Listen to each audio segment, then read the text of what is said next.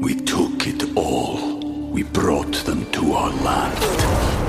An endless night, ember hot and icy cold. The rage of the earth. We made this curse. Carved it in the blood on our backs. We did not see. We could not, but she did. And in the end, What will I become? Senua's Saga. Hellblade 2. Play it now with Game Pass. So, Pete, can you recall what it feels like to be in a budding or new romance?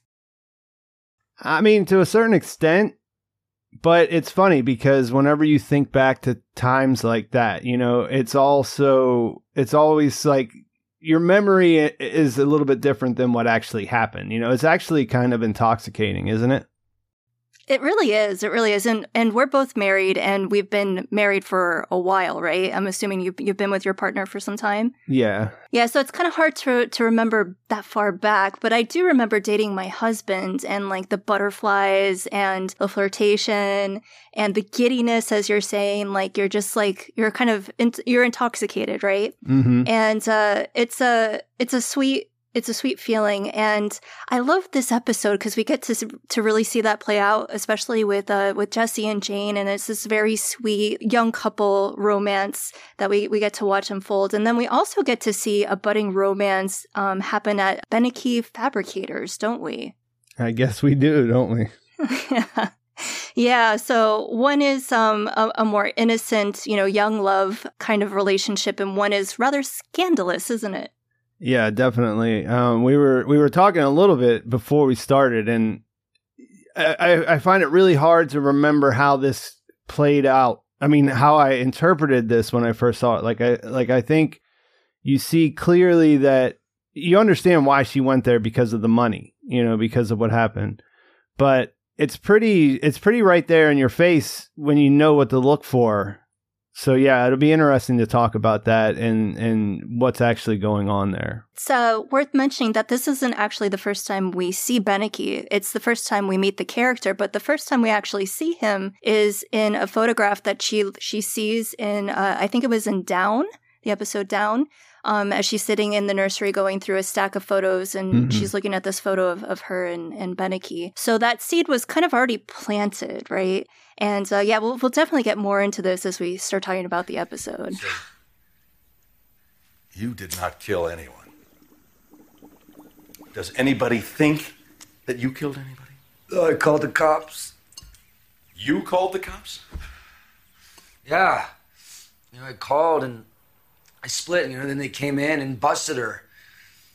God, she was she was so zapped out of her mind.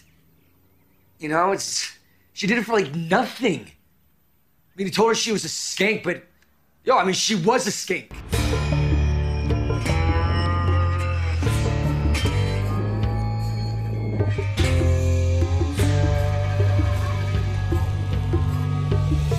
This is Growth, Decay, Transformation, a Breaking Bad rewatch podcast. I'm Courtney, And I'm Pete. and today we're going to be talking about Season 2, Episode 7, Negro y Azul, or Black and Blue.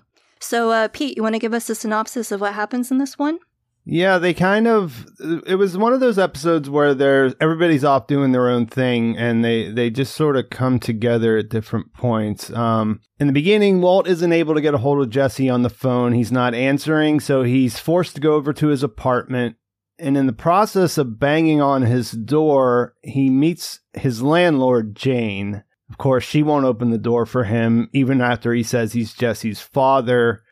But eventually, Jesse does come out and uh, lets him in. And he tells him about what happened at Spooge's. Jesse's obviously traumatized from this. Walt isn't really that concerned about that part of it. He's worried more about what, you know, how this might get, if it might get back to the police or if this might cause problems for their, their operation. But what happens is is that Jesse basically is just sitting around smoking weed trying to forget and that means that Walt has to go meet and do the meet with Skinny Pete, Badger and Combo. While they're talking, they ask if Jesse really crushed Spooge's head with an ATM machine and that this lets him know that the story's out there on the street and it's making an impression on people. Walt knows that the version of the story that they've heard, the one that they're telling him, isn't true, but he decides not to tell them. He actually lets them believe it, and then he gets an idea. So he goes back and he tells Jesse they need to expand their operation. He thinks it's the right time, which it definitely is not if you think about Yeah. what what what we've seen in the last couple of episodes. Um, this is a terrible idea. Um, hmm and Jesse tries to explain that, you know, that these other crews wouldn't just let them come and sell in their neighborhoods. Um, it's pretty basic stuff, you know, that, that I'm not even sure if, if we're supposed to understand that, you know, maybe Walt didn't think about it or if it's just that he just doesn't care. Like he's at in desperation mode. And, uh, you know, we'll get into that in a bit. But, you know, eventually he get, he talks him into it and he think he, by basically saying, you know what, they can use this idea that Jesse's a killer to indim- to intimidate their competition. And you know he uses this blowfish speech, which I'm sure we're gonna we're gonna talk a lot about. And um, you know Jesse buys into it by the end. So elsewhere we have Hank. He started his job down in El Paso. He he transferred to that office, and it's clear right from the very beginning that he doesn't fit in with the agents there. He's so, oh, that scene is so awkward. yeah. I love the way I love the way uh, Dean Norris plays it. It's great. Yeah, one of my favorite things about this episode is that they have them speaking in Spanish and they don't put subtitles hmm to show us that that, that how just how out of the loop that you know like they're they're definitely making him feel like he doesn't belong as well as it being obvious you know what i mean and uh, i like that Mhm. little detail of how you know generally whenever they have spanish people speaking spanish in the show they will have it in english so that we know what's going on but they they make that specific point here to to not translate because Hank can't understand what they're saying, so neither can we. So yeah, we see this really clearly when they go to meet their informant. The lack of Spanish is something that's just he's just not qualified to be there really on a certain level because of that. And this whole gung ho style that they that he does, you know, this like tough guy, whatever you want to call it, it doesn't really fit in with how they do things. I mean, they're working with high level people in the cartel who they have to on some level appease if they want to keep them you know getting giving them good information i mean they're putting their lives on the line and um you know he doesn't really seem to pick up on that at all so as you know back in in albuquerque after learning that gretchen cut off the money the very pregnant Skyler goes to apply for a data entry position where she used to work at Beneke Fabricators. She's getting the cold shoulder from pretty much everybody there, you know, the other people that are applying, the woman at the desk, but she's able to get around her and speak directly to Ted, the owner, and um, he offers her her old accounting job, which isn't, you know, better than what she was there to apply for. It's obvious that they have history. And later, when she's talking to Marie, it sounds like that history could include sexual harassment. Um, it's maybe not not the Mr. Uh, Mr. Grabby Hands. yeah, yeah, and and that's the that's the part that that you know you say that you say sexual harassment and you think okay that's the that's the lead here, but but I think in another way like the fact that she kind of you know she kind of like explains it away to Marie is kind of telling there, right? Yeah, yeah, definitely. Uh, We'll get into that. I think a, a little bit later. yeah. So um when she comes in for her first day, she finds out that he's actually split up from his wife as well. Um, Mhm. This is something she didn't know whenever she went there in the first place. And she even tells, you know, Marie in that conversation that that he's a family man and everything's okay and he's not going to put that on the line for anything or whatever. So Jesse does go, he finally does leave the apartment he goes to buy a TV. And then later he goes to meet with his crew and he sells them on this new expansion plan, this exponential growth idea that, that Walt's cooked up. And then when he comes back to tell Walt that they're on board with it, Walt like immediately says that they're not charging enough. Like he wants to take it to the next phase, which is, as he sees it, to corner the market and raise the price.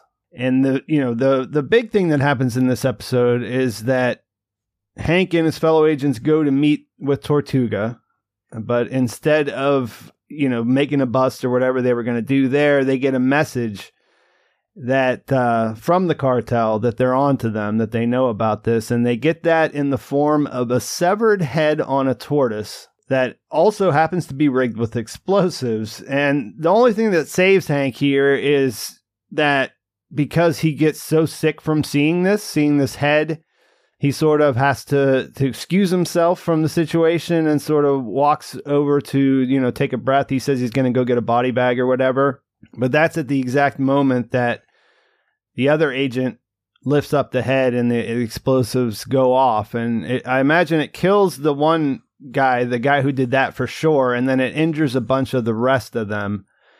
And um, yeah, Hank just barely gets out of that. And based on what we know about him as a character, he's not going to be feeling too too great about the way that played out either.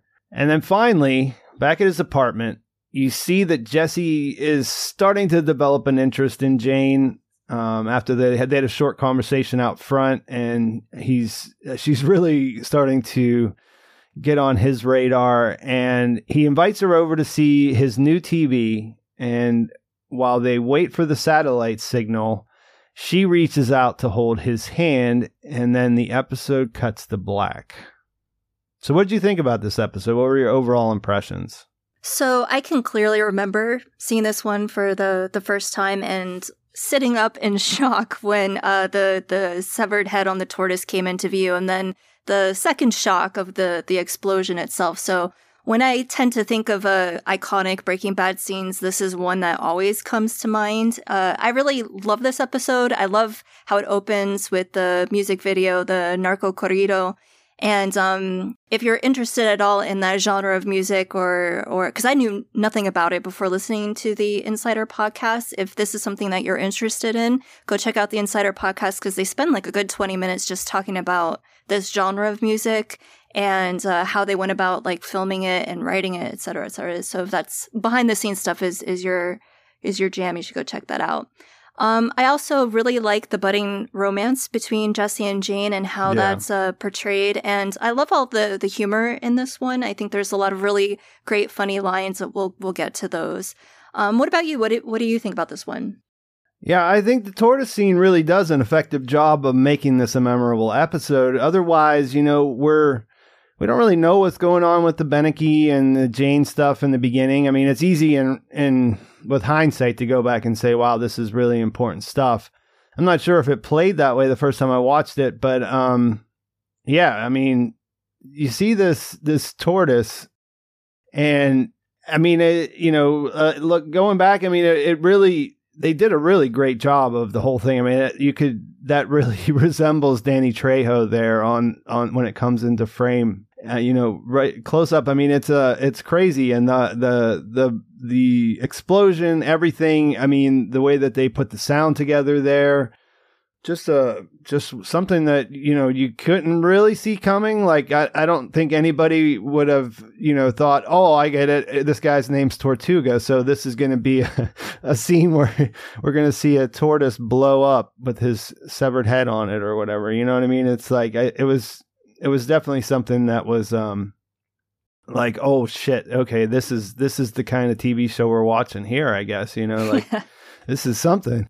Um yeah, and I mean, and you and you met the the teaser too. I think the first time you see this teaser, you're like, "What is this?" You know, what I mean, it's like a it's like a, a like a low rent um, rock video. You know what I mean, or not not a rock video by genre, but you know what I'm saying. You know what I mean? It's like a music video, and so mm-hmm.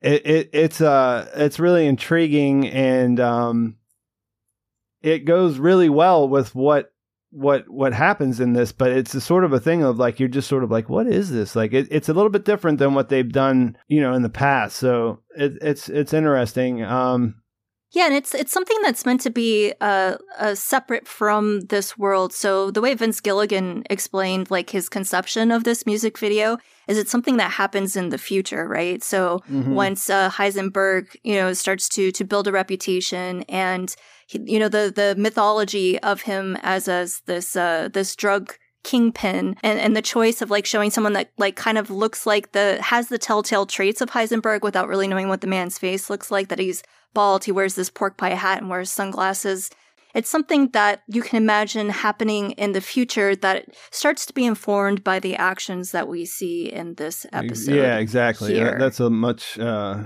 much more coherent um, way of tying those two things together. But that's exactly what I was thinking. Um, yeah, and I mean that's, and I think that's the, like you know on the rewatch, I'm talking about it right now. That's the thing that this this these choices that Walt makes in this in this episode are just just completely inexplicable in a way but you know we know where we know who he is by now we know where he's going so it's like yeah it all makes sense but damn you know maybe maybe just hang out like you know like i keep whenever i was watching it this time i was thinking back to that those scenes you know i think it was in 204 where they're where where Jesse's saying like, look, you're you're focusing on the negative, you know, like we're doing better. Like we yesterday we couldn't sell anything. Now I'm bringing you like 15 grand and they're getting money and everything's going okay, but like he he he certainly can't leave well enough alone there at all. Like he, you know, he's got to he's got to get his hands in there and uh, make everything um, just way more volatile.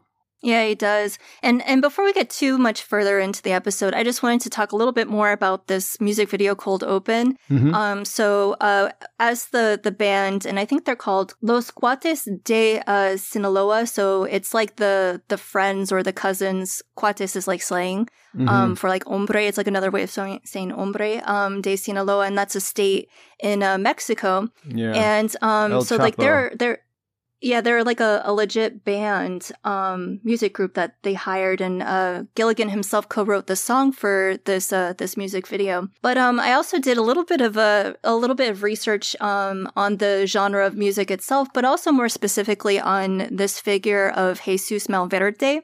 So um he's the statue of course that we see in the El Paso DEA um Mhm. office uh where Hank is like well, well why do you have that figurine and then you know the guy turns around and gives it to him I But we like, see I, like- first- I love how he gives him the little one. Like, the- Yeah. the, the, actor, that actor does a pretty good, um, just one episode, uh, thing. You know what I mean? Like he, he, I don't know who that guy is. I didn't, I didn't look up his name whenever we were, when I was watching it, but, um, pretty cool little performance there. Yeah, I thought so too. Um, I thought everyone in the El Paso office uh, did a did a great job. But um, this this figure of Jesus Malverde, um, also he first appears in the music video. So on their guitars, they have uh, Hmm. stickers of him. So that's that figure that with the mustache that we keep seeing. And then also there's a clip of um someone that's supposed to be Jesus Malverde in the video, and he's like standing over a body.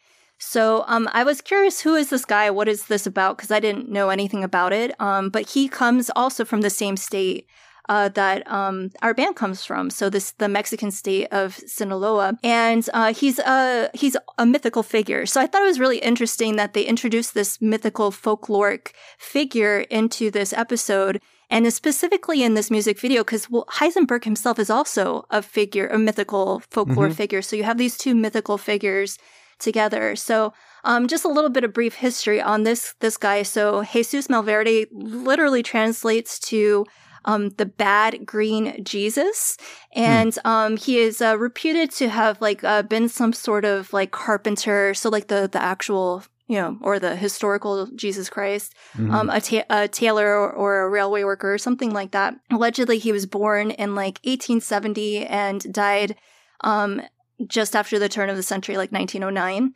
And uh, he is considered to be like a, a Robin Hood type figure. I, I- thought it was it was pretty interesting how um, they they worked that in, and just like again that that parallel between mythical figures. So one who robs. You know the the the rich to protect the poor, sort of thing, um, and how he came to be synonymous with um, with the the drug cartel is is an, is an interesting uh, history as well. If anyone is interested out there, you can look it up on Wikipedia.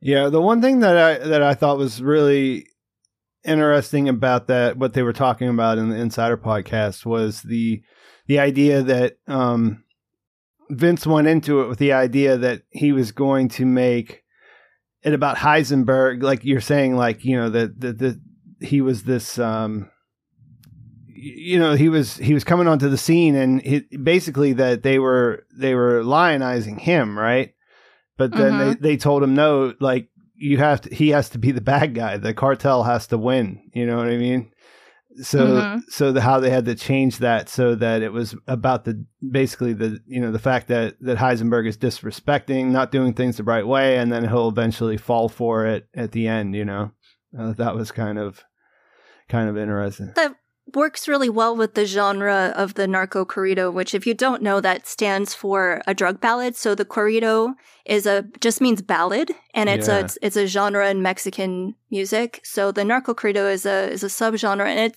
it actually it began because I again did a little research on this, and it began um like as early as like the the early 1900s. Then um over time it became kind of a way for the drug cartel to uh, to propagandize their message. So often these bands, usually like in the north of, of Mexico, are hired or enlisted by the cartel to make songs that celebrate them Yeah. and their, you know, whatever, their pursuits and things like that. So Uh-huh. you can imagine that maybe this is something with with that sort of knowledge that was um maybe uh paid for by the cartel. And it's interesting that we have the clips of like Tortuga who we'll meet later in the episode in this as well because they know he's a rat, right? Uh-huh. Um so it's it's interesting thinking of this music video and the message in the broader context of what happens in this particular Yeah, it's it's it's cool. Like I didn't. Th- th- this was the, the first time I ever heard of anything like this was watching this episode. Like it sounds like it was a pretty huge thing that was out there, but I guess where I grew up and and you know what I was into, th- this just didn't come into that mix at all. Um, Mhm. but, but they, I think the, that the one of them said in the Insider podcast that one of the one of the recordings that was available at Walmart was like the best selling Yeah.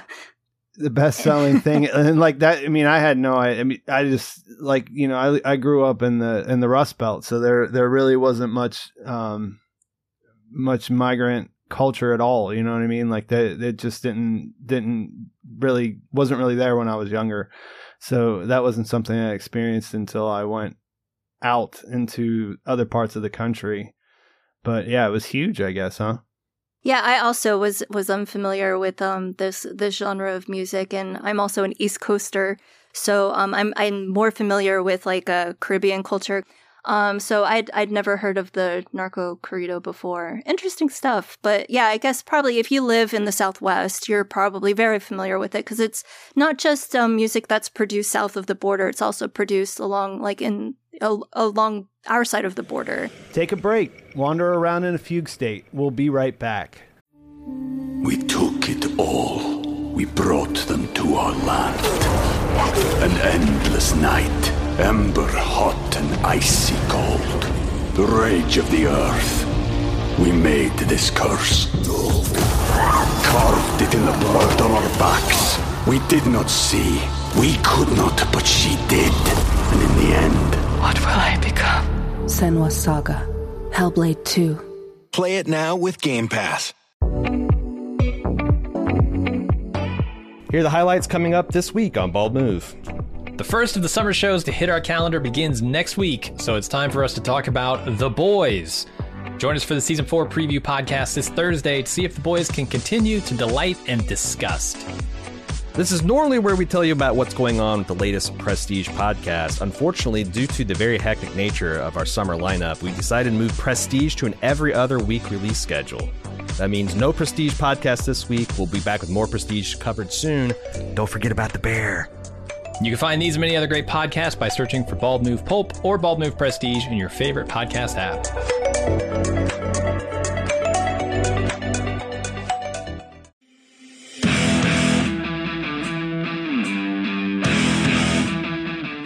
We're just under a month to go until Badass Fest 6.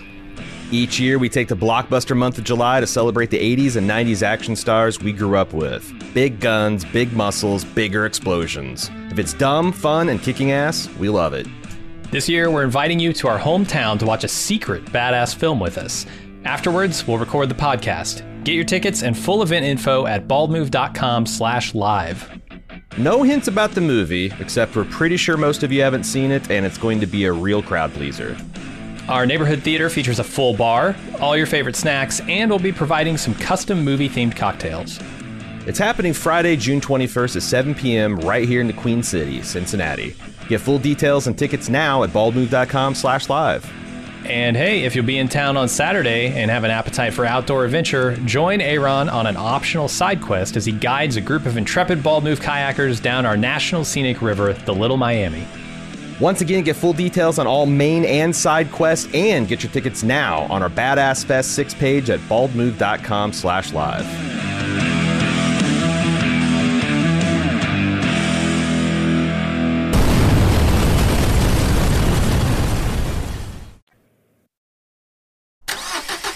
Fire up the RV. We're back with more growth, decay, transformation.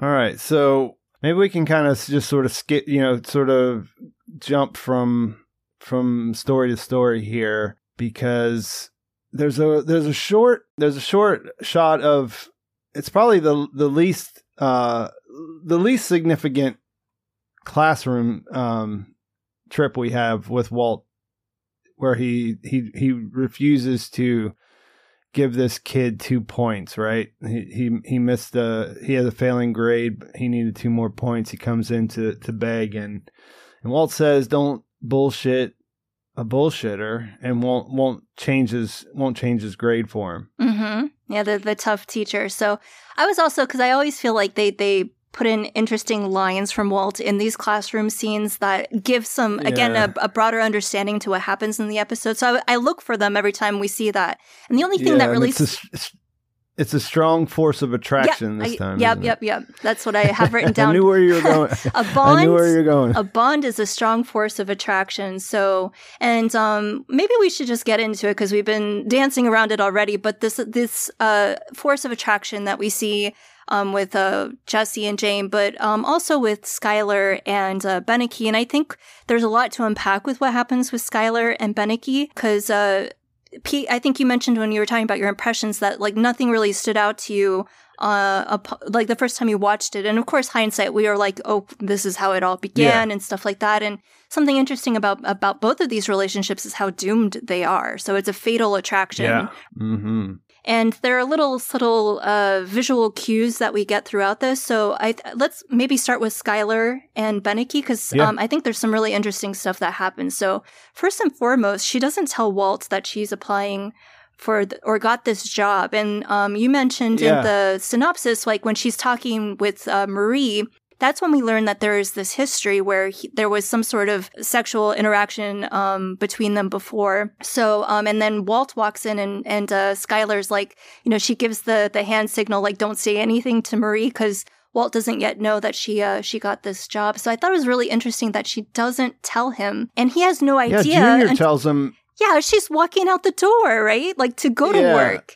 So I thought that was really interesting. And um, I was wondering like why that choice. So, cause like I think you could read, you could read a lot of duplicity um, into her motivations, but I think there's more that maybe go might go into it. Like he may be, he may not want her to work, and he does start to to protest. Like, what about the baby? Do you think this is a good idea in your condition? Yada yada yada and he starts to get upset but he doesn't really have a there there is an opportunity to really have that conversation because she has got one foot out the door Yeah. already strategically it makes sense to do it that way for her because she she could say hey i knew you wouldn't let me do it and we need this money so and this is the only way that i could you know go about it it's not really uh, i mean we we kind of talked when we had aaron on last time about where they were at at the last you know i, I kind of thought that that walt was thinking that he got a little bit of a you know like a, a little bit of a reset as far as sort of the the situation, the the cold shoulder, and everything else that had been happening, and, and it, wasn't really resolved at that. And so here we just see her basically taking matters into her own hands. Right? She's she rather than just go out and and be nowhere for for you know he he's back at work so she takes up the you know this opportunity to go get a job herself and she can she can get some money and that but there's also a lot of other stuff going on it seems like as as we're watching it right? Yeah. So so it's it's a very interesting choice to to do that all. Because I said it, it it does make sense strategically. If she thinks that he wouldn't let her do it um to go about it this way but uh yeah Yeah, and there there are a couple of things that stood out to me rewatching it. So, um, of course, when in the morning when they're having breakfast, as she's getting ready for her first day at work. Junior says something like, um, notice something different and she's dressed up, right? And Walt's first reaction Mhm. was like, is there a funeral? Right. and um Skyler's like it's it's got a lower neckline, right? And that's not something that you would typically wear to a funeral. Um so I thought she looked really Right. beautiful. Like she put a lot of effort into looking nice. Um it's sort of Yeah. flirtatious, right? And it goes it goes beyond just like looking apart and we actually see the behavior is really quite flirtatious both when she first goes for the interview and then um, when Uh-huh. she goes to her first day um, at work and uh, well, something that stood out to me in, in that scene as she's unpacking in her office is she knocks over the picture of walt and walt jr on her desk and when she picks it back up it's got a huge crack in it and the crack is Yeah. right over right over walt and then of course then um, he uh, tells her that he and his uh, wife Denise split up.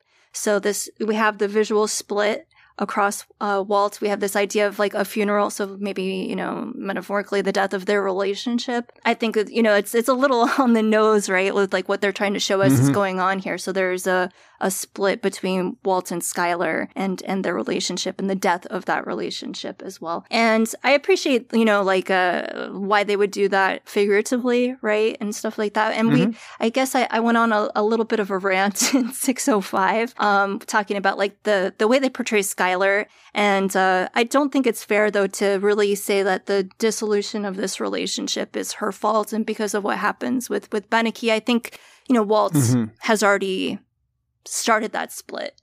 And, uh, and maybe even without the w- without the benefit of Beneke, right? Uh, it would have been irreparable. I don't know, but um, there's Skyler's an interesting character, and, and the choices she makes. Like, why does she decide to go back there to look for a job?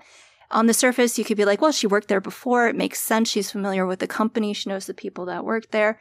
But um, I think it was heavily implied, at least with the way she was looking at the photo of Beneke and Down, that this is something that she was thinking of. And when she goes there and the way she's flirting with him, it's, I think, um, a little unclear at the beginning if she's using her feminine wiles to try to get this job back. Like, there's the shot of her when she first goes to interview and she like you know runs past like the girl at the front and she goes and knocks on his window and like the shot of her like through the blinds and she's got like those bette davis bedroom eyes going on you know i was wondering like if if that's her using you know what she what's at her disposal to get this this job especially the way that whole scene is set up with all the judgment on her everyone staring at her belly you know this hugely pregnant Yeah. woman trying to get a job and so um i don't know i think it's it's interesting the way they, yeah, they did I, I'm not really sure. I, I was just I was going to ask you the same thing whenever whenever I was looking at the notes earlier. There's two ways you could interpret that, right? You could say that she she still thinks about Ted, like you know, like because of that shot of her looking at the photo, like she thinks you know that there's there's something that she wants to explore there with him. You know, maybe not trying to to go beyond um office flirting or something like that but you know maybe there's something that she that she she she gets there or she could be using it just saying like look this guy he made a mistake in her from her opinion right that that she can you know she can kind of use that as a way to to get a job yeah leverage in a situation. Yeah, and, and and I don't know. I mean, it- you definitely wouldn't be able to say just based on this episode, but it's an it's an interesting question going forward because um, one thing that I th- you know that I th- think about when I watch it now is God, Ted is so slimy, right? like the whole thing that he's setting up here is like you think, oh, he likes he likes her, so he's he's giving her preferential treatment, but he's actually putting her her into a position that that he knows like that there's there's fraud going on, right? Mhm. Like all of that is front loaded in his, his you know, like he's thinking, okay, well, this is someone that I can work with because she's really good. Maybe she can fix this for me. Yeah. Knowing full well that it's not it's not just a matter of like having the right person you need to have someone who's willing to like break the law right? Isn't that kind of how it plays out Yeah, yeah, I agree completely, and I have that in my notes as well. It's it's a mutually exploitive relationship because the way I Yeah. I read it is that she's going in there knowing this history between them, and maybe you know there's some interest there. She likes the attention, perhaps, um, certainly with things But really- being as bad as they yeah, are. But but- it's really, I think. to get the job. Like she's using yeah, because everything that to get that is her job. problem, Yeah, right? yeah. Like her mo- her her problem is money. It's Yes. not that she feels underappreciated or she's just looking to spice things up. I mean, she's the the her her her primary motivation is that they just got they were just her husband's dying. He's in this expensive treatment, and they don't have any money. Exactly. You know. Yeah. So yeah, so so it's it, it is it's great the way they set this up in that they are exploiting each other without you know really understanding why the other person's doing what they're doing, which is which is always a good um good way to introduce a relationship in a in a television yeah, show. yeah, it's gonna. You know, it's doomed from the beginning. And um, Yeah. just just one last point on this. Um, I think one of the things with Skyler is that there's, well, and it's not just with her character. It's it's with all the characters. There's a, a degree of ambiguity in her actions. Like I think it's really up to us as viewers to try to sort of figure out what's going on, what what is motivating her, what is she doing. And I think Pete, it's really important what you just said to to really remember why she is doing this. She's not just going out searching from for some what is how does Saul describe it? Dirty, dank, and deep. You know, yeah. she's Hmm. um she's looking uh to to actually uh to bring in some some money, but. Skyler is one of those characters, as we've been talking about uh, somewhat already, is uh, very controversial, and people feel feel very strongly about it. But um, do, do you want to talk about Jesse and Jane and and the similarities and differences between their budding relationship? Yeah, I, I just want to just just to to to tie that up though. I, I did want to talk about the Marie the, with the Mm. Marie situation again. Um, I mean, like I said, it, you can see that now as it's really telling. But um, I, I you know like I, I that was something that jumped out at me at this time. the- Like how how quickly she she sort of you know she sort of tried to steer her away from you know um putting that on Ted. Like, you know, he was so drunk, he was practically slur- slurring his words. You know what I mean? Like, she was really uh, giving him the benefit benefit of the doubt there. Because what the reason I'm bringing it back up one more time was because later you see that she lied to Walt about why she left in the first place because she wouldn't explain this to him, right? She says that he says, I thought that the, the fumes was the reason that you left in the first place, the welding fumes. You know what I mean? So Walt has no idea about any of that, right? Mm-hmm. That's the that's the implication is that something happened between them. She didn't feel comfortable continuing there after the fact. And then, you know, You think so? So you think you think Skyler left because of whatever happened with Beneke? well, I mean the story I mean it, it could just be the fumes, but it, that, yeah, I guess uh, that's that was my impression when I watched it this time was that she left because of what happened and but now she's willing because of the situation and being desperate that she thinks that she can manage it and it'll be okay. That's You know I interesting. mean? I, just took her at her word because she said that she left before to focus on family. So I don't know how long ago she worked at Beneke's, but you know maybe that's when. Well, it was Flynn before born. she was pregnant, so that's why I thought that that's why I thought it seemed out of place. You know, I mean, if she was pregnant, that that's why Walt brings it up. He's like, you're, you know, you, you can't be around those fumes, and she makes this ridiculous thing that they have some kind of green welding now or something that she's clearly making up as she goes along, right? So, yeah, I, I thought that that all amounted to her feeling uncomfortable there, not wanting to be at the uh, you know at the office anymore, and then um having to make up that story for Walt so that he didn't uh, he didn't you know question why she didn't want to keep working there. I don't know. It's, it's an interesting, interesting point. Um, I don't think I have enough information on how she felt about that initial uh, True, situation. Apart, I mean, she mentioned it to Mar- to Marie. She told Marie the story, obviously, because Marie knew what Yeah. happened, and Marie is horrified that you know that she would go back and work for this guy. So you may be onto something, something there. And just yeah, because because she says you you know is Mister whenever she hands, says she's going yeah. back, that's the first thing she says is is is Mister Grabby Hand still there? So uh, that I guess that's the stuff that I was putting together that made me think that you know the reason she's minimizing his behavior is because she has to justify the the idea of going back there. You know. Yeah, could be, could be. And just one other thing about that scene with Skyler and Marie is, and this is true for Marie throughout the series, but she, um, she's kind of the the stand-in or the conduit for the judgment of every everyone else in um in the show, but also like the the audience, right? So, uh, again, when Skyler is first applying for the job and how all the she's sitting there filling in her form or whatever, and there are some other women that are clearly there applying for the same job, and they're all looking at her pregnant belly. And I love the line she says, Yeah. "Big lunch," right? Um, and then also the girl, uh, I guess, uh, Beneke's secretary is uh, looking at her stomach, and you can see like the real tight lips and the judgment and stuff like that. And then Marie actually Uh-huh. puts voice to that, though. She's like, "As big as you are," you know. Some Yeah. they're willing to work around that, I guess, right? So uh, this this uh, we've we've talked a lot about this role of Skyler as the mother and as the perfect mother and.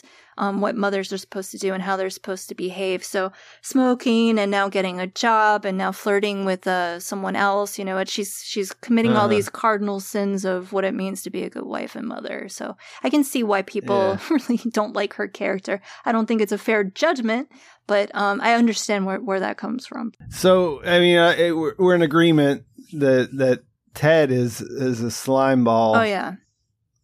On the opposite end of the spectrum, though, Jane. I mean, you got to kind of really enjoy this character introduction, huh? Mm-hmm. And I think what's really interesting about their relationship again, and we we got to see a little bit of how Jane thinks and feels about Jesse and Jesse's situation from when he uh, 1st Mhm. you know, goes there to to rent the apartment, and she changes her attitude when he finds out he when she finds out he has this kind of shitty family, and she can relate to Mhm. that. And then she gets to meet who she thinks is his father, who's very controlling and domineering and is like, Well, you have to let me in. This is my son. And she's like, Uh, no. You know, and she really goes to to bat for Jesse. And I mean, not only is she being being a good like landlord, right, and protecting the privacy of her tenants, but I think that endears her to him in a way because you know her own dad as we as she'll later tell jesse is a real hard Mhm. ass and so she might again that might be something that's appealing to her in a way that she relates to him more so uh watching that scene when jesse uh you know has the cup and he's like listening along the wall uh something similar like uh, that i never noticed before but because i was watching this episode closely is like we get all the shadows of the blinds throughout his apartment as he's doing that so again like i was thinking of the scene with skyler behind the blinds at, at Beneke. so you get this idea Mhm. of like peeking through a barrier right and uh Mhm. trying to see like if there's something going on here searching for signals perhaps. Um Yeah. and then they go out he goes outside and she's outside and having the cigarette and watching it. I'm like jane don't do it. Don't go look at his stupid tv i'm like don't do it. Just because uh just again, run away. Just run away. right? That fatal attraction there. Yeah, I like I, I really um I mean she the the I don't know if I ever appreciated the the the performance as much. I mean, I always I always liked the character. Um she's a great uh you know like you have you have you have this this Walt, you know, you have this whole thing of Walt and the way that he just sort of bashes Jesse, you know, he does it a few times in this episode. It, it's nice to see somebody show an interest in Jesse that isn't, you know what I mean? Um, you know that that she's not really. I mean, of course she's she's got an agenda as far as like he he's her tenant and everything else, but like I mean, she's she's a pretty. She's always been a pretty good, um, you know, balance for for for what's going on and and with Jesse and his relationship with Walt and um, I'm not sure if I ever realized that that you know the the performance is is really good. Like she does a really great job of of sending all those signals and and playing all that without talking too much, without saying much. You know what I mean? It's it's a lot of um it's a lot of subtle stuff, but she she obviously like you, you're if at least for me like I was like okay yeah this this is a this is a cool character. I want to know more about her. I want to know like you know I want her to be in the sh- the show like not just a guest uh, actor. Like I want to see more of her going forward. You know.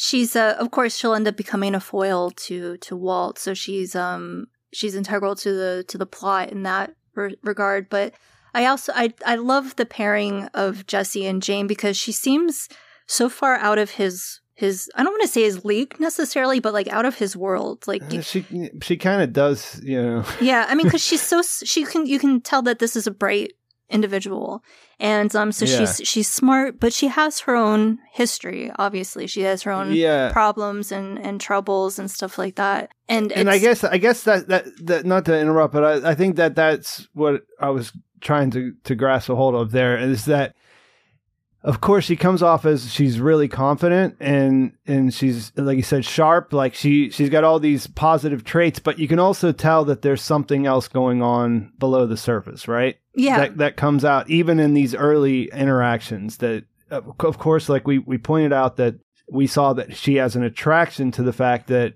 um his home situation was bad and that there's some kind of connection there but I think in this episode you can see that yeah, she comes off as like re- you know being all business and really really kind of put together, but there's there's something there's a secret in there, right? Yeah, and you, you really start to see the cracks in this this uh this facade that she puts on that she's this tough, hardened, doesn't take bullshit from anyone person where she really has this this soft spot, this weakness for that Mhm. whatever that shared trauma is that she perceives with with Jesse. And I think it's really Jesse's naivete and his innocence that speaks to her, right? Like everyone, that maybe the way she perceives him is the way that we are largely primed to see him as well. That this is just, um, he's a good kid. He has a good heart. Yeah. Um, and he just needs a break, right? Everyone kind of uses him and manipulates him and shits on him and has, you know, his, his family's unfair to him and he doesn't deserve any of it. And that probably has a lot of to do with herself and her own history with her family, with her father in particular, and her trauma and how she's projecting. I think a lot of that onto him. I'm just really happy that he cleaned up all those Funyun bags Yeah. before he invited her. Yeah. One of the most underrated things about this uh, is the amount of empty Funyun bags that they put in his his bedroom on the ground. I, I don't think I noticed just how many there were when I watched this episode before. Yeah, they're everywhere, all over the counter, all over the floor. he says, "Give me my weed back. It helps with my nausea." And I'm thinking, like, yeah, that's b- maybe because of all those Funyuns that you ate. Like, you know, you haven't been in there that long. That's not good for the Yeah, stomach. I mean, it works Can't well be. for his his cover though. In the the previous uh, one of the previous episodes, when he um tells Hank that you know he was hiding up in the hotel room just eating vending machine food with uh with Wendy, and also when they break down later in Yeah. the in the desert, and uh, all he brought was Funyuns, right? Um, so yeah, I don't know how how Jesse survives, but Classic line, "You're a good drawer." yeah, Um, they set that up pretty good with him, you know, him looking at his drawings from when he was younger and kind of thinking back about that. Um, what do you think about the the guy on the the chopper who comes by and and calls him out there? hey Pinkman, you're Pinkman, you're the man. Yeah. I, I thought it was sweet how Jesse um, came clean to her. And, um, you know, again, like thinking about Jane and her attraction to Jesse, she knows he's lying. Um, and he confesses, you know, this, this isn't really my name. That guy wasn't really my dad. And she doesn't care, you know, like I don't, maybe I don't, Yeah. uh, thinking again of her attraction to him, um, it really seems against Yeah. all better judgment. Yeah, I, I think that I think it's it's funny. It, yeah, that's a good scene because she obviously knows that when the guy comes by on the motorcycle that his his last name is Pinkman. Yeah. Like it doesn't really need to be made. It doesn't really need to be made. Um, he doesn't have to clarify that.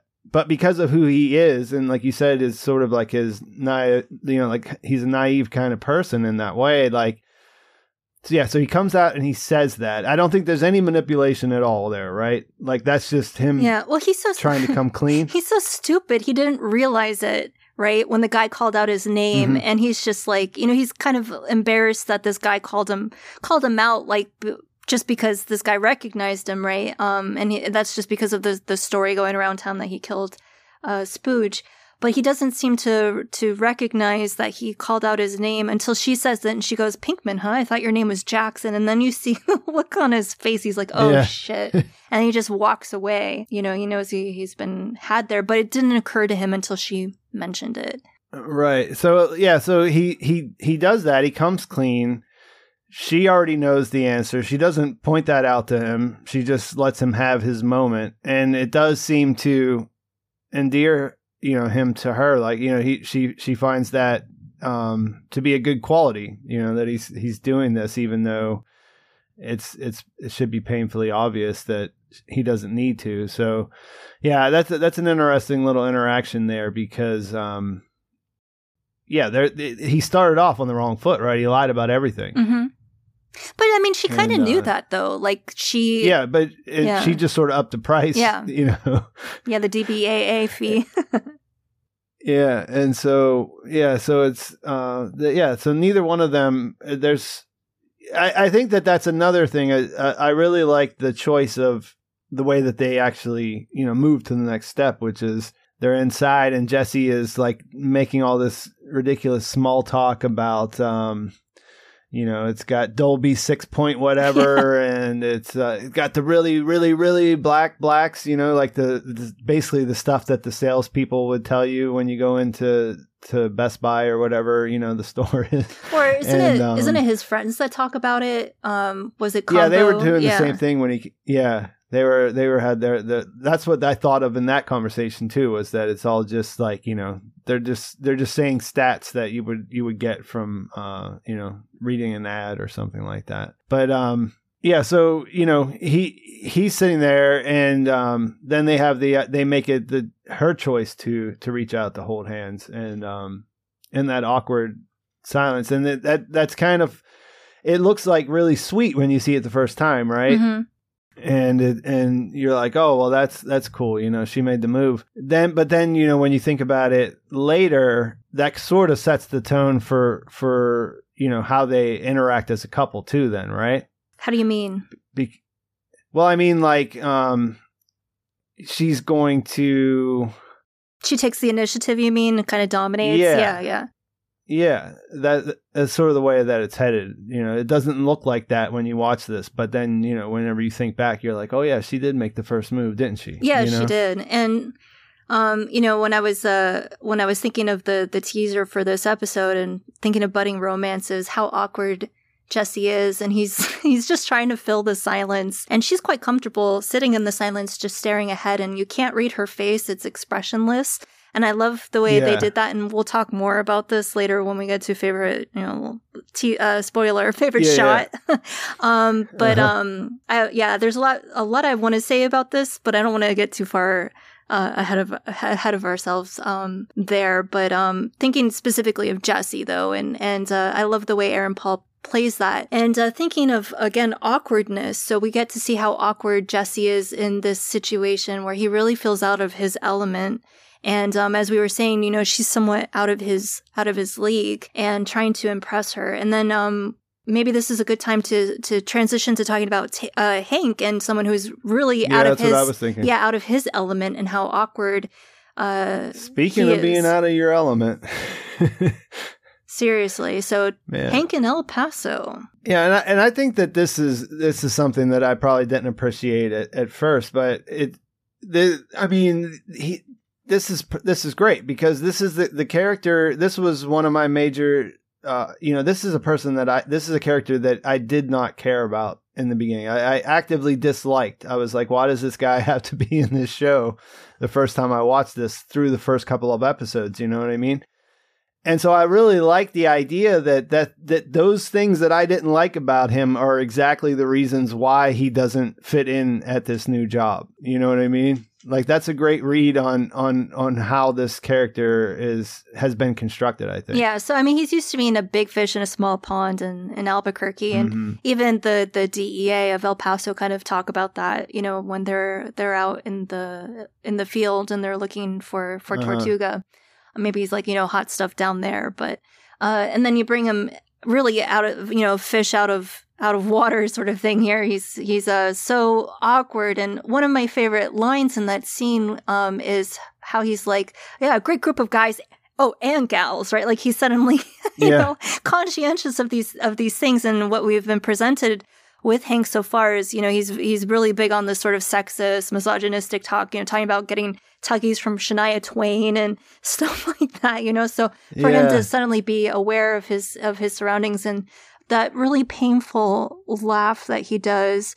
Um, Pete, you, Right. you already Yeah, mentioned that's what I was thinking. you already mentioned it when they start speaking Spanish and they don't subtitle it for us, and Hank has no idea what they're saying, and then he comes in, you know.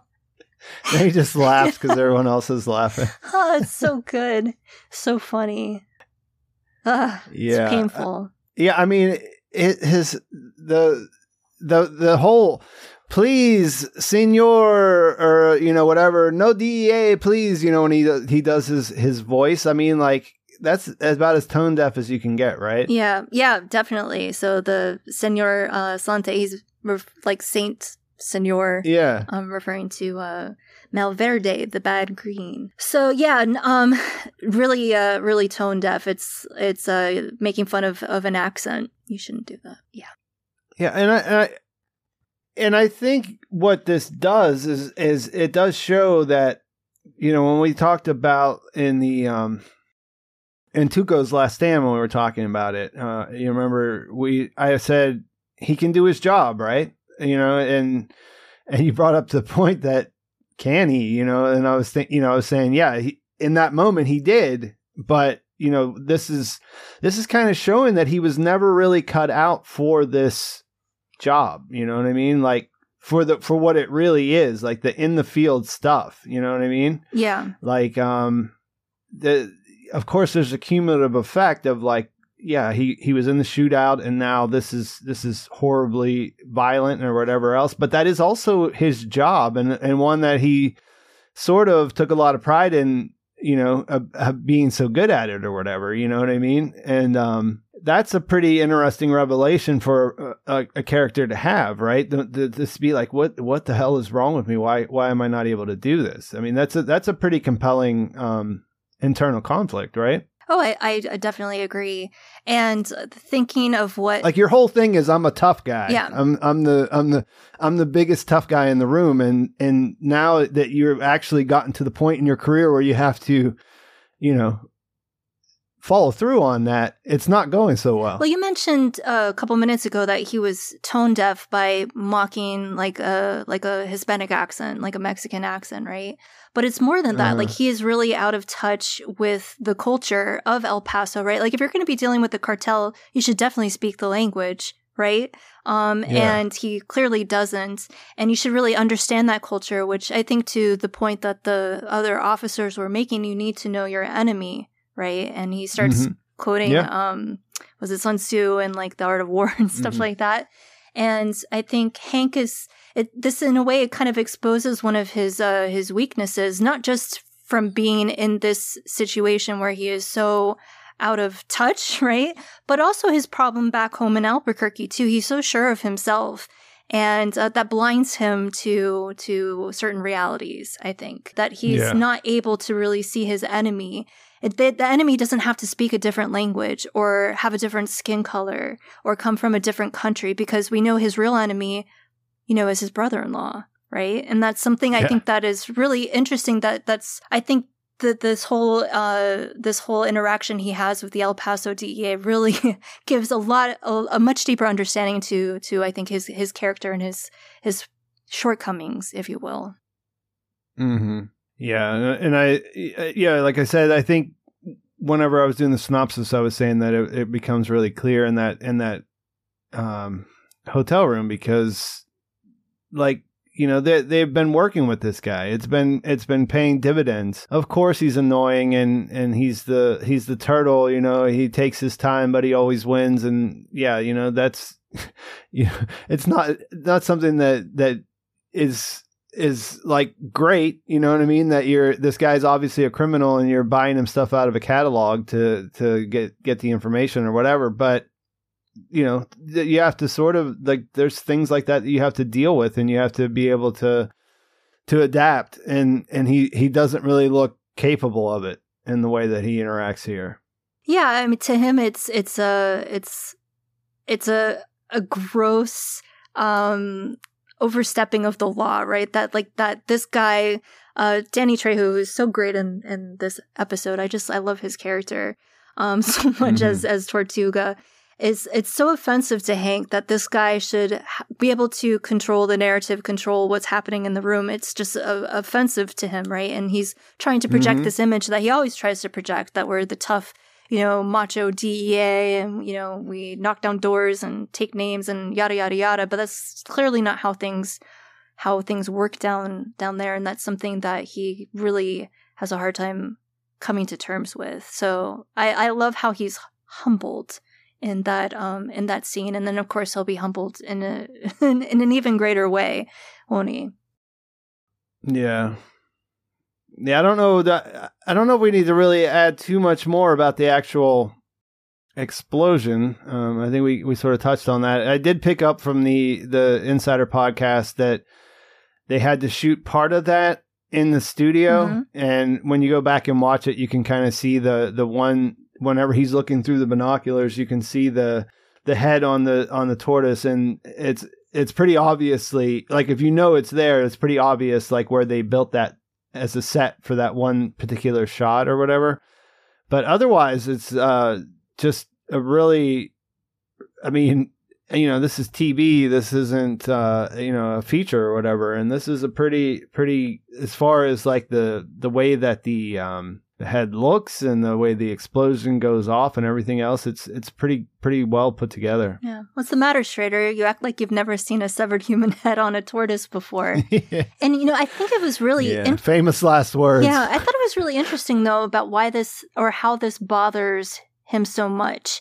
And because he's used to violence, right? And if you remember him finding uh uh No-Doze and um Tuco's brother-in-law, I'm blanking on his name. Uh, oh, um, Gonzo, Gonzo. no, it doesn't Gonzo. yeah, Yeah, No-Doze and Gonzo, and you know at that crime scene, you know, and and how uh, that he wants a photo with Stumpy and and stuff like that. But certainly since the whole thing with Tuco, there's just been this shift with him. He's starting to experience PTSD, and he's he's horrified by um by the that degree of of violence, right? And uh, again, maybe like this is a an example of he doesn't really understand just how depraved the cartel is. This is a, another reminder that you know uh, of, of Tuco, but on a much grander scale, right? Of of that degree of of violence and depravity, and it's just too much for him. Yeah, yeah. I think that was the answer to to your question. Was that in with with Gonzo and No-Doze? That was he wasn't in. He, he wasn't. There was no threat there. Yeah. you know, like there was gore and there was blood, and and he thought that was hilarious. You know, he wanted to take a picture of it and put it on the equivalent of you know social media at the time of him with Stumpy or whatever. You know. Mm-hmm. Um, but I think I think post Tuco was his life was really in danger. You know what I mean? And um, he barely got out of there. And I, I guess there's two ways you could look at that. As if you're in his shoes, you're thinking, I, you know, yeah, I, I, I was up to the test. I, I able to, I was able to pull it off. But like, there's a very real, you know, physical reaction, like psychological effect that that would have on you. And um, in this situation here, you know, it's it, it that that does it. It very it, it shows you very clearly that this this dead severed head is uh, you know he he reacts to that completely different than he did to to the body of of Gonzo. You know what I mean? Mm-hmm. Because after that after that situation with Tuco, he's he's a changed man. Yeah, and this is just you know further traumatizing him. But it's his trauma Mhm. that arguably saves him from grievous bodily harm. Right? It's because he's Yeah. so shocked and then he says that you know he wants to go get an evidence bag that he gets uh, far enough away from the the explosion where he's not physically harmed and he is able to get in there and put a tourniquet on Mhm. on uh, his his buddy there. yeah his new best friend, uh, who who lost his leg, which is um, pretty gruesome as well. it is it is and you know uh, watching that particular scene with the the dea of el paso um at, at least to me it, i was reminded kind of, of of hank and gomie and his his uh crew back in albuquerque and how they behaved at crime scenes. So they're really not too different. It's just that hank Mhm. is so uncomfortable um being in this this new world right? But something that stood out to me like hank was so offended that they were willing to strike this deal with tortuga and buy him whatever he wanted out of the the sky mall or whatever and he thought like it, it read to me like he was he was thinking that they really uh, valued or appreciated this guy and were willing to do whatever they wanted to him. But then you can see how casual they are when the, his head is shows up on a tortoise. They are not bothered in the slightest. They did not give a shit about tortuga at all. They're No. laughing about it like oh you act like you've never seen this before so uh, that was just something that that also stood out to me that Um, you know, that Hank really isn't too different from these guys, at least how he used to be in Albuquerque. It's just his perceived differences that that are creating the Yeah. barriers, I think. Yeah, and you know he he made himself the top dog in Albuquerque, Yeah. and you know you don't really know if if this went over if, if he stayed in this position and and this never happened, he he may eventually adapt. But at least for what's important for him as far as the story is concerned right now, is that he's he's incredibly traumatized Exactly. from the shootout with Tuco, and uh, it's gonna ha- it's gonna have ripple effects all the way down uh, through throughout you know the rest of the story for him.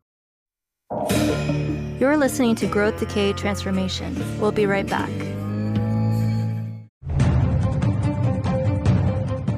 Hey, the boys are back in town. Just in time to heat up summer, our favorite blood soaked, darkly humorous deconstruction of the superhero mythos returns on Amazon Prime Video. The Boys Season 4 gets started on June 13th, but we'll get the drop on them with our preseason preview coverage the week before. It's been a while. A lot's happened since last season. Two whole years, labor dispute, that kind of thing. But we'll be catching you up on all the major plot points and character beats as we left things off. Plus, we'll be looking at the trailers and latest news to piece together what to expect. I know one thing to expect. Right off the bat, they're dropping three debut episodes for the premiere. Woo! But otherwise, who knows? Will Gus Fring reveal why he has absolutely no fear of Homelander? And while we're on that topic, will Butcher and the boys figure out a way to stop Christian nationalist Superman? Will those crazy kids, Monster Man and Starlight, find a way to make things work?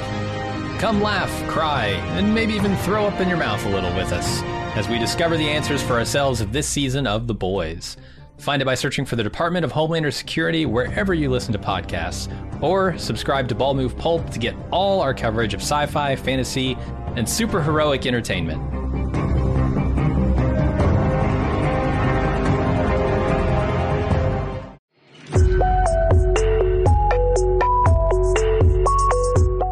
Hey, it's time for another season of Why is Mr. Feeney a Car?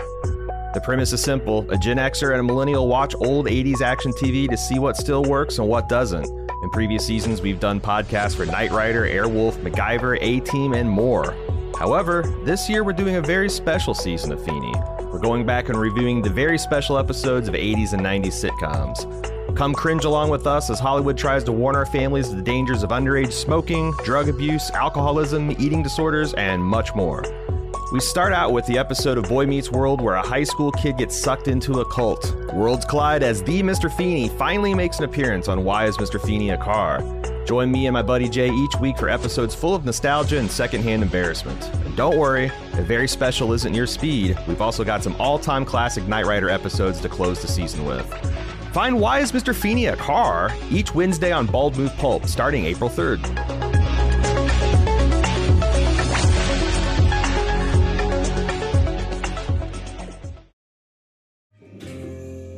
Tight, tight, tight. We're back with more GDT. So, I mean, what do we think about Walt here? Uh, he is he is he incapable of learning what what you know from his mistakes? Uh, is, is Yes. Like what's what's going on here? Easy answer, yes. Walt does not learn from his mistakes like ever until like maybe like the last episode, right? of the series. So, um, I mean, he's acting very much the way that Walt behaves. And Yeah. it's frustrating um, for for Jesse, I think, in, in particular, of course, because they they'd set up this clear, as they say, division of labor. I do the cooking, you do everything else. But then Walt keeps, you know, overstepping these boundaries. Like, we need to be doing this, we need to be doing that. So now he wants to expand territory. Of course, he sees opportunity because everyone's scared of Jesse now because there's this. Again, so we've been talking about myth- mythological or mythic, rather, I should say, characters. So, like, we have the Jesus Malverde, but now we also have this myth or mythos of Jesse Pinkman, you know, being the guy that's going to squash his his enemies with ATM machines, right? So um, again, appealing to this this idea of, of of this power that they they hold.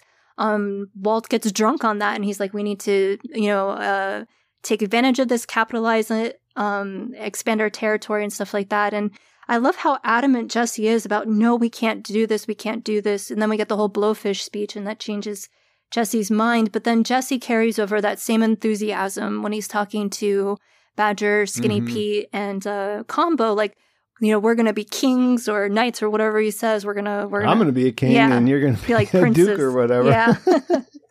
so like uh he, Jesse is so impressionable and um I know you were asking Malleable. about yeah you were you were asking about Walt but Jesse you know he's he's uh, as you say malleable and and um so easily persuaded where his instincts are often the the right ones they should be listening to Jesse because Jesse Yeah. is like this is a bad idea. at least idea when it has to do with yeah at least Yeah. when it has to do with with drug culture Yeah. right i mean Mhm. he- if nothing else he understands how how that world that he's in works yeah and um and walt is just convinced that if he doesn't if he's not if he's incurious about it if he just ignores the the reality of of how it works that maybe he can bend it to his will right Mhm.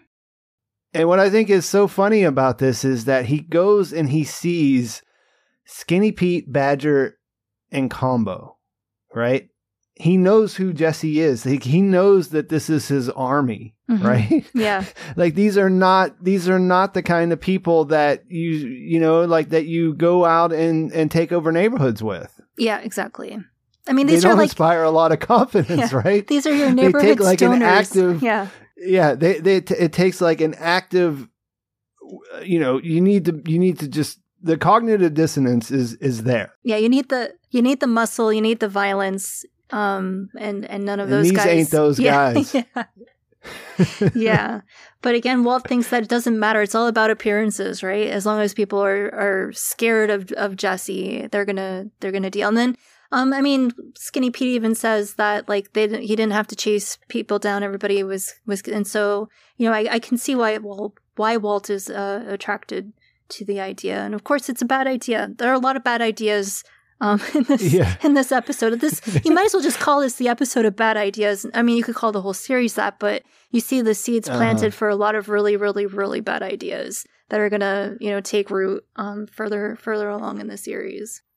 Uh, two things that um I want to touch on here was one I I think it's hilarious that whenever they're t- whenever just to go back to to Skyler talking to to um Ted he asks how Walt's doing. And she says oh he's just plugging along you know? And that's and that's a fair description of what he was doing all the way up into the beginning of this of this series right? Mhm. he's just plugging along. Of course she's leaving out the idea that he has cancer and all this other stuff. But like as far as she's concerned he's obviously up to something but still no i no way that she you could could guess that he's he's um you know trying to to take over territory through a a, a- program of exponential growth and and um you know meth manufacturing Yeah, but the, but the, but then the other thing is that I, I wonder. I mean, is this all then like if we like we're watching closely, we're talking about every single thing that happens and, and that you know that that stands out on a rewatch. Is this all re- is this all still a reaction to that idea of him, you know, Jesse, him, Je- like the fact that he needs Jesse more than Jesse needs him? Is that is this him like lashing out in a way that is maybe not even that apparent to him? I don't know. I don't. I really think this comes down to economics. Or And- or is this just desperation because there is that shot of him when he comes home and you see him go straight into the bathroom and start coughing. Yeah, I think that's uh something we haven't mentioned. We see that he is coughing a lot, and we'll later learn it's um what is it called, radiation pneumonitis or something like that. But you know, w Mhm. in his head, what is he thinking? What does he think is That's what I'm wondering. yeah going on? Is it a him? reaction to? I mean, it's probably all the above. Yeah, yeah, but yeah. I mean, we're ha- we're doing a podcast talking Yeah. about breaking this down, so you know we can we can look at it that way. But I think that's an interesting question, right? Is it a reaction to the fact that he's losing control in this relationship with Jesse, so he wants to do something insane because that's the way he reacts to that kind of situation, or is it that his desperation is is just increasing because he thinks he's dying and um he wants to make it happen faster and and and the consequences just don't matter I think for him, it's simply economics. He just wants the money, right?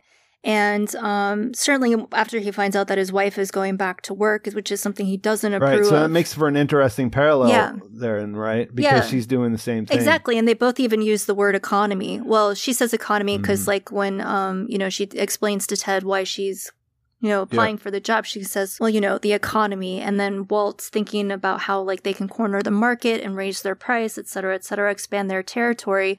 Again, he's thinking of economics. And a- another really interesting parallel between Walt and Skyler, you could say, and we've already talked a lot about it, but just to put it more succinctly in a sentence, what they're both doing is they are crossing into new territories, dangerous territories, forbidden territories that they shouldn't be going to in search for money, right? And, and uh, for financial reasons. So Skyler is crossing um, perhaps a fidelity line, a marital line, and Walt is going to put um, dealers into you know onto streets that don't belong to him. And in both cases, there's a lot of fallout, right? Like we can see um, Mhm. how none of this is a is a good idea. And costs them dearly um, in several ways. So with Beneke, it costs like the money that he needs to get out of town when he's afraid of Gus, right? Because she gives the money to, to Ted, and um, they're going to lose combo as a res- as a result of of what they're doing here. So again, like uh, something you always say, Pete, is this feels like a setup episode, setting up the things for what what's going to happen later. And this, I think, is very much again one of those setup episodes. We're getting um, as as I said earlier, the seeds are planted to see like how all this bad shit's gonna go down. There's a there was a. Would you say that it's layered? Like nachos? yeah. Layered like nachos. There was a there was a good um combo. I, I I like combo. He's a great character. He's like he's like somewhere in between, right? Like he he's almost he's almost competent. That might be Uh, generous. that might be generous. But but I mean like that's not that's not right. Yeah, Okay, he's he's not almost competent, but he's the one that seems to be almost self-aware. Does that make sense? He certainly seems smarter than Badger, who I think is the dumbest of the group by far. Badger's really stupid. I don't Um, know. Skinny Pete ain't, isn't exactly. Um, Einstein. Yeah. yeah, he's not winning any spelling bees or, uh, you know, he's he's they're- S-T-R-E-A-T. They're, they're both. Yeah, I guess it's a low bar. I guess is what we're saying. Yeah. But Combo sometimes he has these moments of like um, self awareness, like that. Yeah, I'm I'm dumb, but I know that I'm dumb, so it's okay. you Well, know what I certainly mean? compared to to Badger and Skinny Pete, like he's definitely smarter. He's a cut above. But as you said, the bar is Yeah. the bar is pretty low. Um, from what we know of Combo, right? Like he seems like you know just like a normal guy. And I mean, he's obviously mixed up with some bad people. He likes to party. He steals an RV from his own mother, which is pretty pretty awful. He still lives with his mother, you know. So he's he's a loser, right? Like guy is is Uh-huh. uh at least he's depicted that way. Not to say that if you still live at home with your mom, you're a loser, but you know the fact that he steals from her and he just goes to like titty clubs and he just gets high all the time, you know. Yeah, and I mean, you you you, you got you, whenever you see them, the cops talk to her about that. Whenever Yeah. Hank, it's it's Hank that goes to talk to her, right? You see Mhm. that you know, um, he he did uh he did strain their relationship quite a bit. Beyond Yeah. that, Mrs. Ortega. That's a sad scene. What a great actress she was. They get a lot of really great um supporting yeah, uh guest guest actors. So yeah. But I, I was the the the line that he says here that I really liked was he says, "Ain't got no confusions." And interpretations as to who we work for. and it's like it's like one of those lines they give those those characters where they're just it, like they're making it up as they go along. Like they're they're just trying out language you know what i mean? Like this is a word i can i could probably pull off here you know? I love the way that they they do that. It's again it's kind of like um you know like what his interpretation of like what it's like to work for the cartel or something like that because it's similar Mm-hmm. to a line that we hear i think um No-Doze is the one who says like just don't forget who you're working for and that's when yeah. uh, tuco beats him to death. So like this idea of like you know showing respect and paying your respect so you know it is it is a clumsy way of of saying it right? But they're scared. They're scared of of uh, of walt and you know this idea that jesse could really be you know capable of that degree of violence. I, it's a it's a cool um I guess it's the Cold War Museum. Is that what is that where they're at? Yeah, the nuclear war. So they're playing like the song from I think it was the 1950s, the duck and cover song that they used to Mhm. play to teach kids how to like hide under their desks and stuff like that. And there's a picture of uh, Werner Heisenberg, I think somewhere in the museum. So of course that's where Mhm. uh, Walt gets his uh, his nom de plume from. And of course all the explosions and stuff, you know, tortoises and so on and so forth. So, what about your favorite line then? What What is your favorite line in this episode? I had to go with I'm a blowfish. You know, so that that whole exchange when uh when Walt is trying to talk Jesse up and and everything and um just something that did just occur to me Pete that we didn't talk about um cuz you you kind of broached this idea though of like Walt and this this power differential between him and Jesse. I think Walt gets some of that back in this exchange, right? So where Walt is able to illustrate to Jesse, of course, everything that Jesse just went through at the Spooge house also illustrates it to Jesse that he's no Tuco. But like how Walt is kind of like, you know, like she, like when he, when he figures out that it was um, Mrs. Spooge who had Jesse's gun on him and everything, Mhm. you know, Jesse kind of loses his his street cred there. So this idea, this division of labor, Jesse sort of proves that he's not really up to to the task.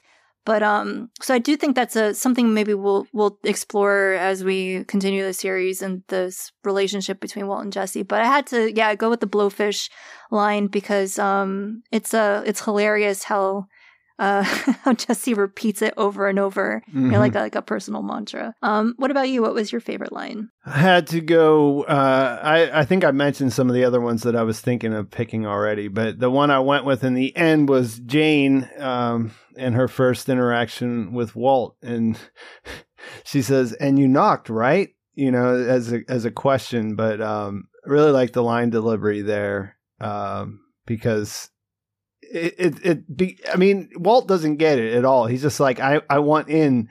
Give me access right? Mhm. he's like a robot you know like he- this this person is like completely insignificant. Uh you know like can you because it, it was funny because he says she says can i help you? And he says no. He doesn't even really think twice about it and then he hears that she she's the landlord or the manager and he's like oh yes i do need your help come to think of it right so he you know he just sort of disregarded her because she didn't fit into like what he was doing and then um i really liked the way she came back with that and you knocked right you know like and and what happened you know like what does that mean when you knock on someone's door Yeah. and they don't open you know?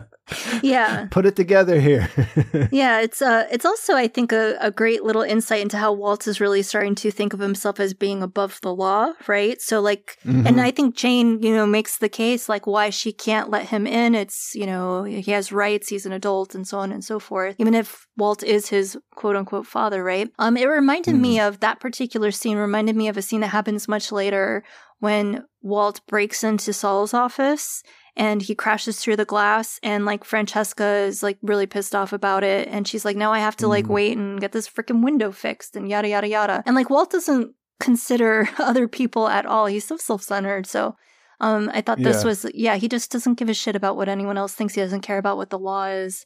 He's just going to get what he wants. And it, and it's and it does set her up, knowing what we know, to to to be a foil to him, like you said. You know, like she's not she's not intimidated by him right away, which is which is a nice nice signal from the character. Yep, she is a barrier between him and Jesse right from their very Yep. very first meeting. hmm And uh, so, what about a shot? What was your favorite shot? So there were a couple, right? Um, obviously there were some really big ones to choose from in this one, and I didn't want to go with anything like uh, too big. But there were two things that stood out to me. The first one is when Jesse is meeting with the boys at the the um, Atomic Science Museum, and he's giving them that speech about how they're going to be, you know, they're going to own the city or whatever. I love the shot from Mhm. like it's like from the floor up, and then you see like the four fists come in. I thought that was really really cool how they they bump their fists. But I had to go with the final shot of the episode with Jesse and Jane holding hands. Um, I love that moment. We've already talked a little bit about it. I hinted that I was going to be talking about this as my favorite shot. Mm-hmm. And I love that the screen in front of them says, you know, searching for signal or acquiring satellite signal, Yeah. searching. And so I took that as a visual rhetoric for he is searching for a signal himself, right? He's waiting for a sign from her because she's sitting there completely deadpan, not reacting at all. He's so uncomfortable. He's sweating. He's like looking nervously over his shoulder at her, and she's just looking straight ahead. and Dolby then, six point whatever. yeah. And then she just very quietly reaches her hand down and, you know, extends her fingers. And that's it. That's the signal that he was waiting for. So who cares about the satellite signal? He got the real signal that was important. Yeah, to him. hopefully that TV never comes on now. You Yeah. know what I mean? yeah. black it's black and blue too that's another one of those references to the title you know the blue screen with the black um, border around it Yeah. And of course, we know that the signal eventually does come on. We'll see that in the next episode. That's like the first time they're Mm. intimate. So, like, we know, like, yeah. We'll, we'll, we'll talk about that in the next one. What about you? What was what was your favorite shot of this one? yeah well i mean mine would have been the same there this is one of those situations where th- i think that is the that's the the the hands hands down the most interesting one but then you have this whole tortuga situation. Yeah. so i yeah I, I defaulted back to that because where you know where it, the way that they shot that is you know like where it comes into like you did have an idea of what it was but it's so absurd the first time you see it you're not even really sure what's happening right? Like you see this turtle with the with uh Danny Trejo's head on it and you're just like uh, um, is it a dream? Is it is he hallucinating? Like what's happening right so they show the way the way that they shoot this when it comes in like you know it's you see their legs and it's sort of the turtle kind of is being a turtle you know moving slow and so it sort of just kind of reveals that and the way that it reveals the the Ola DEA you know that's painted on there Mm-hmm. is like I think the timing of that and the way that it's all set up is really good because at least as far as I remember, I was like, "What is happening here? What's going on?" And like, "Oh, this is a this is a sign." You know, like they they knew that he was a you know, like you put it all together as you're as you're you know saying like you know as you're watching in real time, like okay, so this is what's happening here. And I just thought that that everything about that works really really well. I mean, that's just um, there's just nothing wrong with that, and uh, it's always impressive to see something like that. So that yeah, that was my favorite one. It's such a great shot too, and and to really remember what it was like the first time you saw it. And as as I said, like I remember vividly seeing this and being like, "Oh my god, there's a head on this tortoise." And then Mhm. so that was shocking, but then they upped the ante by making it explode, and I was like, "Oh, this this show is incredible, right?" and it even and it even got a little bit crazier when I listened to the Insider podcast because I hadn't thought about wrangling a tortoise. I mean, like this is a real uh, Animal, you know, yeah. animal. What was his name? And it's not like a dog. it's not like a dog. You know, I mean, you can train it to to come to you or whatever. Like they, you know, they were talking about it how they have to wait until it's dinner time, right? to show his lettuce. no way that no way that the turtle's doing anything you know what i'm saying so they have to wait until it's time for it to eat so that they can entice it with some lettuce and um the the the his trainer i guess right? Like the the the woman who handles him or whatever was like calling his name and everything else. And it's like yeah it's it's really cool to think about how much went into to that. And then like it could have all went wrong you know what i mean? Like they said later in the thing the reason why they had to build the set was because after it gets cold a little bit then he just sort of goes in his shell and he doesn't want to doesn't want to hang out anymore. Yeah. so they had to they had to cut Put him in his trailer with his heater on. Poor guy. yeah yeah so um fascinating all the way around just great great um great craft there all the way on i mean the the the core like the way that they all blow up the way that the you know the whole thing is put together is perfect really good Agreed. Yeah, it's, this is a good one. From the music video to that explosion to uh, the the final scene with Jesse and Jane.